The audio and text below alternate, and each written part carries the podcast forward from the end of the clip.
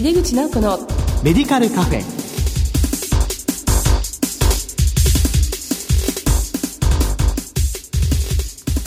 こんばんは。帝京平成大学薬学部の井出口直子です。井出口直子のメディカルカフェ。この番組は医療を取り巻く人々が集い語らい情報発信をする場です。秋ですね。今月は医療翻訳の重要性について特集します。どうぞお楽しみに井出口直子のメディカルカフェ。この番組は手羽製薬の提供でお送りします。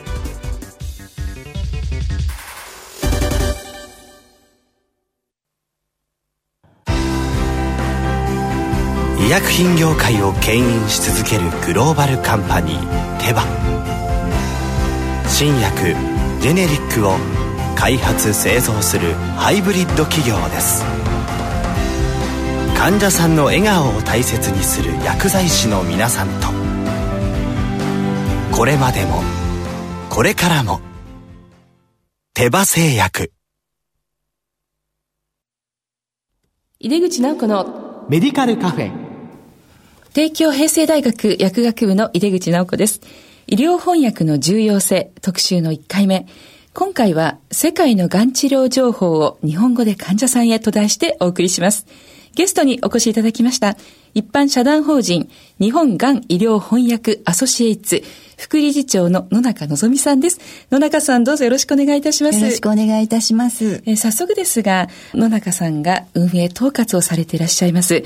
がん医療の向上を目指す有志の翻訳グループ、日本がん医療翻訳アソシエイツについて概要をお聞かせいただけますでしょうか。はい。2004年に、えー、海外がん医療情報リファレンスという、えー、ウェブサイトを立ち上げまして、今年でちょうど10年目なんですが、ずっとがんの翻訳情報を提供してまいりました。はい、2009年に一般社団法人化いたしました。現在、翻訳者が約115名、そしてそれぞれの専門の監修者が42名はい、みんなが力を合わせている、えー、ボランティアサイトです。野中さんのされています翻訳ですけれども、ほとんど英語の文章を日本語に翻訳されているということでよろしいでしょうか？はい、そうです。この現在のご活動は、まずそのウェブサイトの立ち上げから出発されたということなんでしょうかね？はい、そうです。私自身が主人の弟を小腸の癌で亡くしまして、で、その時に初めてその癌というものと、あの対峙しましてでそれがきっかけでこのサイトを立ち上げることになりました。ああ小腸のがんというのはすごく珍しいということで、はいまあ、情報が少なかったということなんですかね。ほとんどありませんです。10年前っていうのは今とはもう全く違う状況で、インターネットがまだそれほど成熟してなかった頃ですね、医療情報というのもほとんどありませんでした。その中で非常に希少ながんでしたので、余計に情報はなく、英語の方のサイトを見ましたときに、NIH アメリカの国立衛生研究所はじめ、たくさんの医学的な情報が、えー、あの一般の人が見られるようになっていたので、それには非常に感銘を受けました。なるほど。英語では一般の方向けの情報もたくさんあったんだけど、はい、まあ、日本ではすごくそれがなかったということが、はい、まあ、今回の活動の大きなきっかけだったというそうですね。ことなんですね。はい、それではその、そういうことで始められたこの医療情報を日本語に翻訳するというこう意義ですよね。これをさらにどのようにお考えか教えていただけますか？例えばあの2009年のジャーナル・オブ・ソラシック・オンコロジーというものに研究の報告が出ておりましてうちの今理事でありますあの後藤康先生東京大学の後藤康先生が出された論文なんですけれども、こちらの方でアメリカの大手の検索サイトそれから日本の大手の検索サイトを肺がんそれから治療というキーワードで検索した時の結果が報告されていまして、後藤先生らはですね、うん、これが果たして治療情報が正しいものであるかどうかということを調べられました。その結果、アメリカの情報は8割以上が正しい情報であったというふうに出ています。日本の治療情報の方は評価不能もしくは誤った情報が多くて正しい情報は3割から4割であったということを報告されています。これはなかなかのこうショッキングなね報告ですね。多分現在は随分状況は変わっていますので、うん、これもさらに違ったものにはなっているかなとは思うんですが、はい。はい、まあそうすると、まあ、日本語の情報というものを増やしていくということが、まあ、大きな使命としてやってらっしゃるということなんでしょうかね。そうですね。まず日本だけでは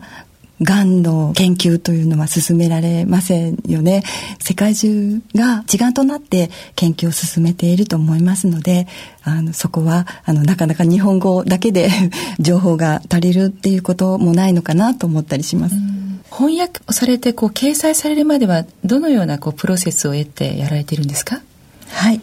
ボランティアで、ええー、応募してこられた翻訳者の方々がそれぞれの記事を翻訳してくださいます。で、えー、そこからそれぞれの専門家ですね医師であったりそれから薬学の専門家の方それから放射線の専門家の方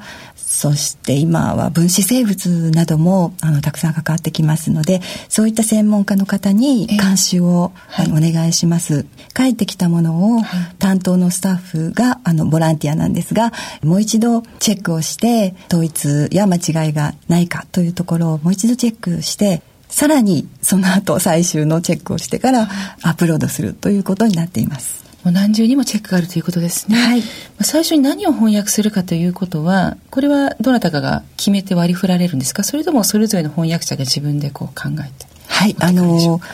まず私たちの、ウェブサイトで、えー、翻訳情報を出すということの一番基盤になるのは原文の許諾なんですね。ですので例えば今私たちが翻訳しているのは米国国立がん研究所 NCI とかですね。それから食品医薬品局 FDA など、えー、そういった公的機関のニュースを翻訳したり、うん、それからその他民間のものでは各大学 MD アンダーソンがんセンターであるとかスローンケータリングなどそういったがんセンターや施設などのプレスリリース等ですねそういったものや学会、えー、アスコとか AACR などのプレスリリースも許諾が得られているので翻訳しています更新されてくる情報を次々と翻訳していっております。あの、皆さんボランティアでね、たくさんの方かかっていらっしゃるんですけど、運営するにあたりこう難しいこととか何か工夫していらっしゃることありますか？はい、えー、原文の著作権の問題ですよね、うん、著作権の問題がありますので許諾を取っています。英語の国の方々はなかなかあの英語を話さない国の人のことを理解されていないと思いました。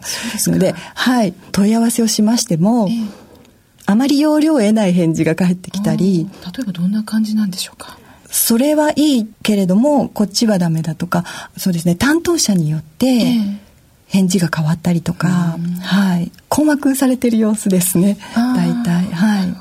あんまり慣れてらっしゃらないということなんでしょうか。そういう感じですねはい。あ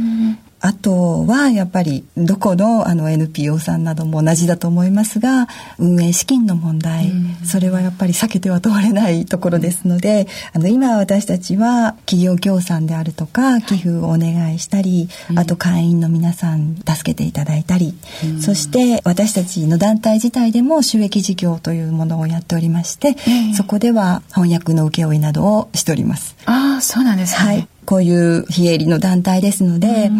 人手不足というのは常にあります。そうですか。はい。これお聞きの方で、医療翻訳に興味をお持ちの方はどうしたらよろしいでしょうか？はい、えー、私たちのホームページ、海外がん医療情報リファレンスのトップページの右側にアイコンがありますので、はい、そちらの方からぜひご応募いただきたいと思います。そうですか。そのホームページを検索するときに、まあ、どういうキーワードだとすぐ出てきますか、ね、はい。えー、海外、がんと入れていただけば。はい。それからですね、資金援助とか寄付などに関心がある方はどうしたらよろしいでしょうか？はい。ありがとうございます。そちらの方は、えー、ジャムティの方のサイトに、えー、寄付、えー、支援という、えー、アイコンがありますので、そちらからぜひ、えー、ご応募ください。はい、ジャムティーですね。JAMT でよろしいですかね。はい。はい。ありがとうございます。ぜひ皆さんお願いします。先ほどお聞きして、こう、100名以上の翻訳者の方、監修者の方、40名、42名ですか？はい。それでもやはり人手不足っていうのはあるんですかね？そうですね。あの翻訳者としての登録者と、うん、それから運営をするっていうそちらの方の人手っていうのはまた違う。運営の方がね違いますね。そうですね、はいそういう点、はい、そういう点の難しさがあります。あとは、ボランティアでやっているために、非常に品質はどうなのかっていうふうに考えられたりするかもわかりませんよね。あの、私たちはボランティアサイトではあるけれども、できるだけ信頼のおけるものを出していきたいと思っていますのでそちらの方の品質管理にはあの先ほどもチェックを何重にもする、ね、ということを申し上げましたが注力しています。ボランティアをされる方はどんな方が多いんですかはい医療翻訳をやっている方っていうのが大半になります、もともと仕事としてやってる方が仕事としてやっている方、えー、もしくは勉強したいという方ですね、うん、そういった方があのメインになりますでその中でも例えば薬剤師さんであるとか獣医さんであるとか生物学の専門家の方であるとか、うん、看護師さんや医師の方などもあの翻訳者の中に含まれておりまして把握している範囲では2割程度かなと思います。薬剤師の方はよく参加してくださいます。そうですか、えー、はい。監修者としても翻訳者としても参加してくださいます、うん、あとはがんサバイバーさんご本人であるとかご家族があのがんサバイバーである。そしてあとは遺族の方ですね、はい、そういった方も2割から3割程度参加してくださっています。でそれはやっぱり動機としましては皆さん医療翻訳をしたいっていうのは一番なんですがそれとともにがんの患者さんたちの役に立てれば嬉しいっていう両方の気持ちで参加してくださっています。なるほど、まあ、やはりこうご自分のも当事者意識もね当然あるわけですし、はい。はい、それからやはり医療翻訳なので専門的な知識もあった方がですね、はい、いいですよね。先ほどその分子生物学、出てきましたけれどもそうすると翻訳をしたいんだけどまだ経験がないっていう方に対して何か育成みたいなこともされてるんですか？そうですね。私たちのこのボランティア翻訳に、えー、登録していただくのにも、トライアルというものを 大変僭越なんですが受けていただいておりまして、で登録翻訳者のために行ってるんですが、がんセミナーというものを監修者の方に来ていただいて、まあ実際に現場のがんの様子治療などを伺う機会を持っております。で翻訳者って言いますのはほとんどやっぱり文字でだけ情報を得ていて、えー、なかなかその現場のことっていうのが感じられなかったりするもんですから、うん、それであのそういう機会を大体年に23回持っています。そうですはい。でその他にもその医療翻訳をこれからやりたいという方のためにも、コースを今、設定しています。そうですはい。文字でしかわからないそのがんのことを、まあ、セミナーで、まあ、ここで教えられるのは、まあ、ドクターなんですよね。はい、そうですね。はい。はい。あの、今後のその野中さんの活動の展望について教えていただけますか？はい。まだ、がんの医療というものが、バラバラで、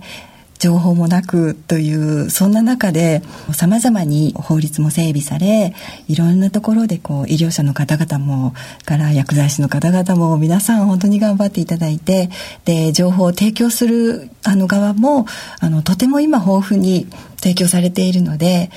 いい状態になったなっていうのは私自身は感じていて、あのこのさらにもっと皆さん頑張ってで患者さん自身もあの患者会と10年前とかは本当になかったので、うん、そういうところでも患者さん自身もこう頑張っておられるというところで私としてはとても 喜んでいるんですが、あのそれでもやっぱ今のその日本の情報ですねインターネットで調べた時に、そのなかなか医学的でない情報がたくさん上がってきたり、うん、でそういったことを信じてきちんと受けられるはずの治療を受けなかったようなこうやっぱり患者さんなんかも出てきたりとかさまざまなことをちょっとあの見聞きしますので情報を得る側もそれを見極められるようなリテラシーというものが必要になってくるんだろうなっていうことは感じますね。で、そのためにはやっぱりどうしたらいいのかなっていうふうに思った時には、その医学的な科学的根拠に基づく、うん、あの情報というものをたくさん提供していくっていうことが大事なのかなっていうふうに思っています。それと例えばですね NIH アメリカの国立衛生研究所米国医学図書館からパブメドというものを1960年代から公開しておりますよね、うん、でそちらの方では医学論文の小録を全部公開していました。それが2008年4月からは今度ピアレビュー医学雑誌に掲載される NIH 出資の全ての研究論文を全文ですね。全文を公開されています。そういうアメリカの取り組みですね、はい、そういった取り組みとそれは一例ですけれども、たくさんの取り組みがなされていると思うんですがなかなかそれを全部日本人にはそのまま利益として享受できないっていう現実がやっぱりあるなと。で医療者も例えば患者さんに示す時に英語じゃなくて日本語があればもっとこう共有がスムーズにいくだろうなというところも感じますので少しでもそういった点でも文献翻訳などもコツコツとですが 行って、えー、そういったあの医療者そして患者さんたちのお役に立てればいいなと思っています。うん、そうですね。研究論文あの、まあ、ニュースプラスも研究論文もこれからどんどん増やしていきたい、はい、ということですよね。翻訳で、はい、ありがとうございます。最後にゲストの野中さんから皆様にお知らせがあります。お願いします。はい。私たちの、えー、団体ジャムティでは、ジャムティって言うんですね。はい。ジャムティというふうに、はい、通称、はい、はい、JAMT で、ジャムティというふうに言います。米国国立がん研究所 NCI が作成するガイドブックの中から前を向いてシリーズがん治療後の生活という、えー、冊子を、はい、あのリスナーの方にプレゼントしたいと思っています。そうなんですね。はい、この NCI が作られたものを翻訳したものですね。患者さん向けの冊子ですね。はい、患者さん向けの冊子です。はい、10名の方に。あ、10名の方に。お聞きの方にプレゼントしてくださるということです。えー、詳しくは番組のサイトの方をぜひご覧ください。えー、それではあの医療翻訳の重要性特集の1回目。今回は世界のがん治療情報を日本語で患者さんへと題してお送りしました。